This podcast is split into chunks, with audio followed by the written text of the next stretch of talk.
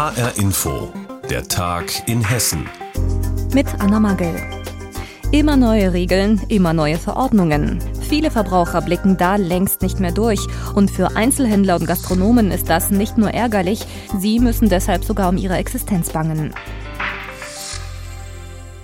Und es ist nicht nur die finanzielle Not, die vielen Händlern und Gastronomen zu schaffen macht. Wenn Kunden oder Gäste zu lange vor der Tür warten müssen, dann kommt es schon mal vor, dass der ein oder andere auch regelrecht aggressiv wird. Immer mehr Händler und Gastronomen berichten von solchen Vorfällen. Was sie genau erleben und was das für ihre Existenz bedeutet, berichtet Ursula Mayer aus der H R Wirtschaftsredaktion. Die neuen Corona-Regeln hält der Wiesbadener Gastronom Mario Zaleski für sinnvoll. Trotz allem ist es so, dass wir jetzt in der Situation sind, dass die Gäste einfach fortbleiben, da sie auch das Ganze nicht verstehen. In Hessen gilt zwar seit dieser Woche überall zwei G plus, nicht nur in den Hotspots, aber im Detail wird es kompliziert. Denn testen lassen müssen sich immer weniger Menschen. Nicht nur Geboosterte sind davon ausgenommen, sondern auch frisch doppelt Geimpfte und frisch Genesene. Wer soll sich all diese Ausnahmen merken, meint Zaleski? Sein Eindruck ist, dass durch dieses ganze Gewirr keiner mehr durchblickt. Selbst viele Gastronomen nicht. Zumal je nach Bundesland unterschiedliche Regeln gelten. Das sollte bundesweit vereinheitlicht werden, fordert deshalb der Hotel- und Gaststättenverband DEHOGA. Ein weiteres Problem ist die Technik. Denn um zu überprüfen, wie oft Kunden bereits geimpft sind, scannt die Wiesbadener Restaurantbesitzerin Maria Feuerbach ihre Handys mit einer App. Aber selbst die erkennt all die Ausnahmen noch nicht. Ja, sie kann nicht mal die dritte Impfung erkennen, von Dokumenten, die eine Genesung bestätigen, ganz zu schweigen. Die sind noch nicht eingearbeitet und das ist das ganze Problem. Denn dadurch hat Feuerbach viel mehr Arbeit. Dennis Küpke hat bereits kapituliert, seinen Coffeeshop in Kassel freiwillig geschlossen, weil einen Mitarbeiter nur dafür abzustellen, dass er am Einlass kontrolliert, das kann er sich nicht leisten. Und wenn ich das dann an der Kasse alles machen würde, hätte ich eine Schlange von, weiß ich nicht, hundert Metern. Ähnliches berichtet der Handelsverband Hessen. Die Kontrollen seien auch für viele Händler mit einem enormen Aufwand verbunden, zumal die Kunden immer häufiger diskutieren würden. Im Second-Hand-Laden Neufundland in Frankfurt kennt man das Problem. Schwierigkeiten hat Bereichsleiter Peter Heinemann insbesondere mit Kunden, die er nicht hereinlassen darf. Dann wird der Kunde zum Teil laut und aggressiv und versteht halt nicht, warum er nicht rein darf. Für uns natürlich nicht nachvollziehbar nach zwei Jahren Corona, dass wir da an der Stelle immer noch Probleme haben. Bei der Firma Woolworth heißt es, teilweise würden ihre Mitarbeiter von den Kunden sogar beleidigt.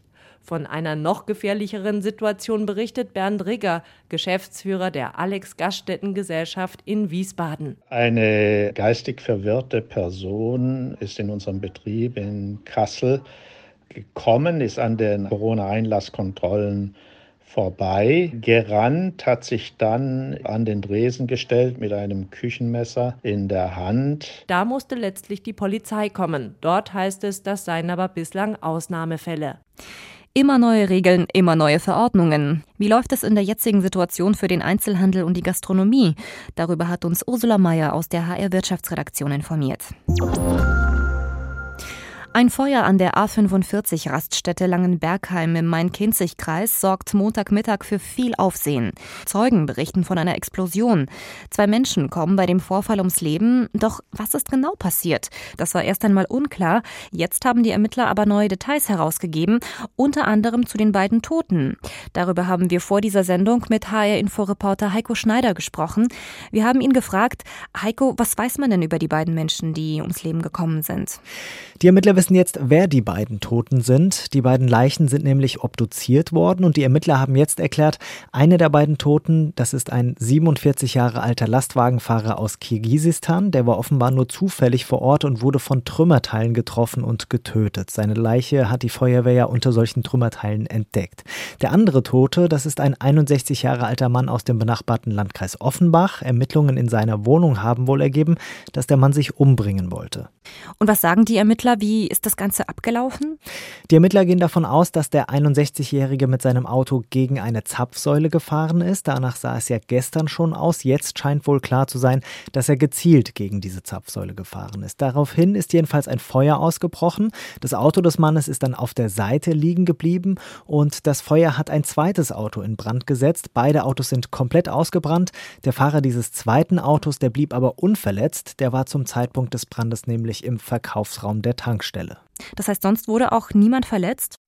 Nein, verletzt wurde auch sonst niemand, wohl auch, weil die Tankstellenmitarbeiterin geistesgegenwärtig reagiert hat. Sie hat nämlich sofort den Notschalter gedrückt, die Anlage damit sofort gestoppt und dadurch wurde wohl ein noch schlimmeres Unglück verhindert. Die Feuerwehr konnte den Brand so dann ja auch nach einer Stunde löschen. Trotzdem, die Tankstelle, die wurde stark beschädigt, die Zapfsäule wurde komplett umgerissen, die lag heute früh noch auf dem Boden, genau wie ganz, ganz, ganz viele andere Trümmerteile. Die weiße Fassade vom Tankstellengebäude ist dunkel angekokelt, ein Fenster ist zu Bruch gegangen, die Tankstelle und das angeschlossene Restaurant, die sind deshalb erstmal komplett gesperrt.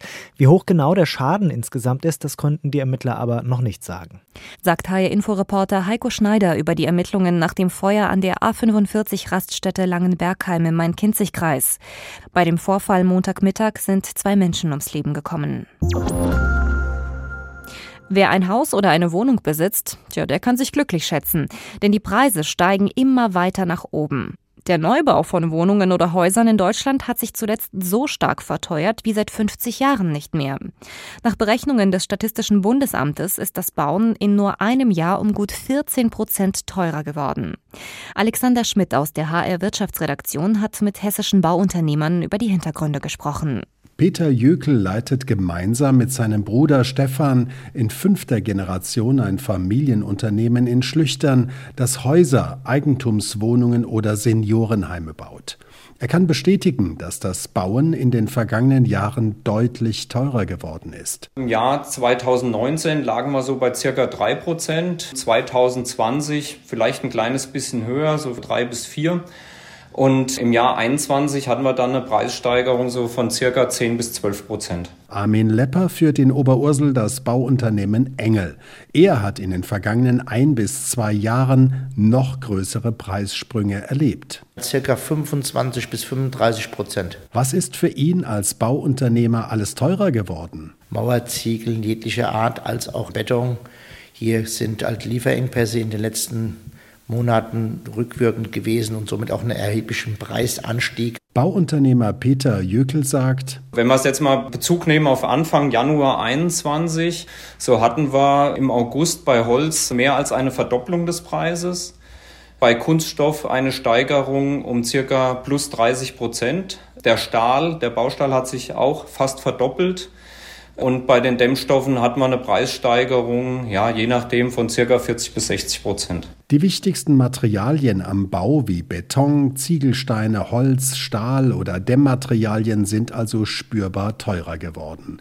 Ökonomen führen das unter anderem darauf zurück, dass die Nachfrage weltweit nach dem Corona-Einbruch sprunghaft nach oben geklettert war, die Herstellung vielerorts nicht nachkommt und die Containerpreise der großen Reedereien sich drastisch erhöht haben.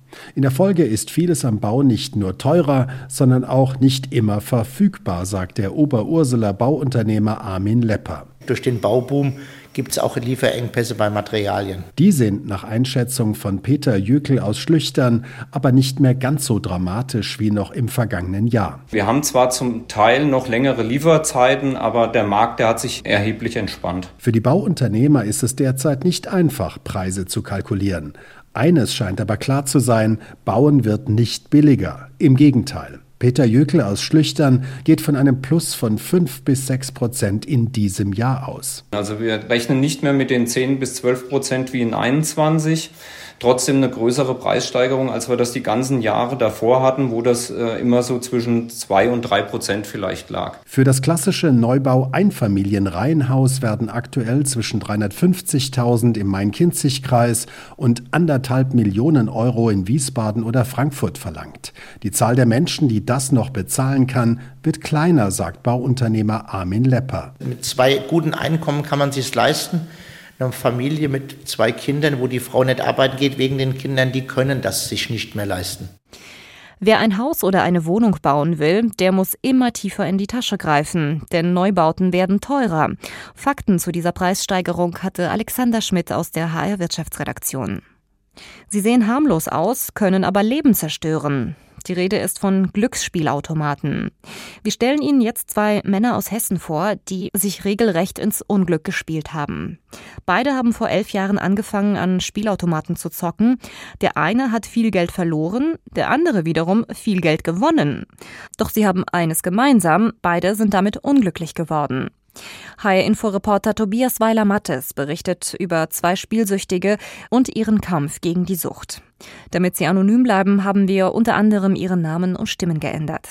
Wenn er Geldstücke in den Schlitz eines blinkenden Spielautomaten in der Spielhalle wirft, verschwindet alles um ihn herum. Klaus Müller vergisst zu essen und zu trinken, denkt nicht daran, ob er die Miete seiner Wohnung noch bezahlen kann. Es zählt nur eins: Gewinn.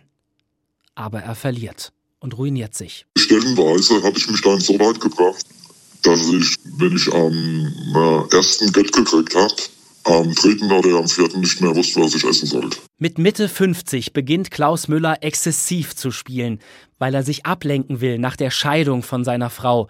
Müller spielt immer öfter, wird süchtig. Er verzockt rund zwanzigtausend Euro, wird depressiv, verliert den Job und seine Wohnung. Automatenspiel kann stark abhängig machen, sagt Stefanie Höft vom Suchthilfezentrum Wildhof in Offenbach. Im Gehirn, im sogenannten Belohnungszentrum, passiert beim Automatenspiel im Grunde genommen genau das Gleiche, wie wenn jemand Speed konsumiert oder Alkohol trinkt. Wenn diese Botenstoffe eben ausgeschüttet werden, dann entstehen Glücksgefühle und das ist was, das möchte jeder Mensch gerne immer wieder und immer häufiger haben. Christian Peters aus Marburg kennt dieses Verlangen. Der dreißigjährige ist seit vielen Jahren spielsüchtig. Er verliert in dieser Zeit viel Geld beim Automatenspiel in Online-Casinos. Die Einsätze waren absurd. Ich habe teilweise mit jeder Drehung hundert, zweihundert Euro verspielt. Also alle zwei Sekunden hundert Euro weg. Ich habe komplett den Bezug zu, zum Geld, zur Realität verloren. Ja? Ich habe dann teilweise in zehn Minuten zehntausend Euro verspielt. Aber Christian Peters gewinnt auch im Laufe der Jahre. Unter dem Strich rund fünfundfünfzigtausend Euro. Glücklich gemacht hat ihn das nicht. Der Student will raus aus der Sucht, ist mit Hilfe seiner Freundin seit einem Jahr spielfrei. Denn sie kontrolliert seine Finanzen. Eine Therapie kann Peters noch nicht anfangen. Er fürchtet, es könnte seiner Karriere schaden. Die Therapie wäre aber wichtig, sagt er. Ich wünsche mir nichts sehnlicher, als eine Therapie machen zu können. Weil ich weiß, dass ich immer noch glücksspielsüchtig bin. Und dass ganz wenig passieren muss, damit ich möglicherweise wieder reingeratsche. Am Glücksspielautomaten zocken, das kann richtig süchtig machen. Und wie das Ganze enden kann, darüber hat uns H R-Info-Reporter Tobias Weiler-Mattes informiert. Er hat über das Schicksal von zwei Spielsüchtigen aus Hessen berichtet. Und das war der Tag in Hessen mit Anna Magel. Die Sendung gibt es auch als Podcast auf h r info radio punkt d e.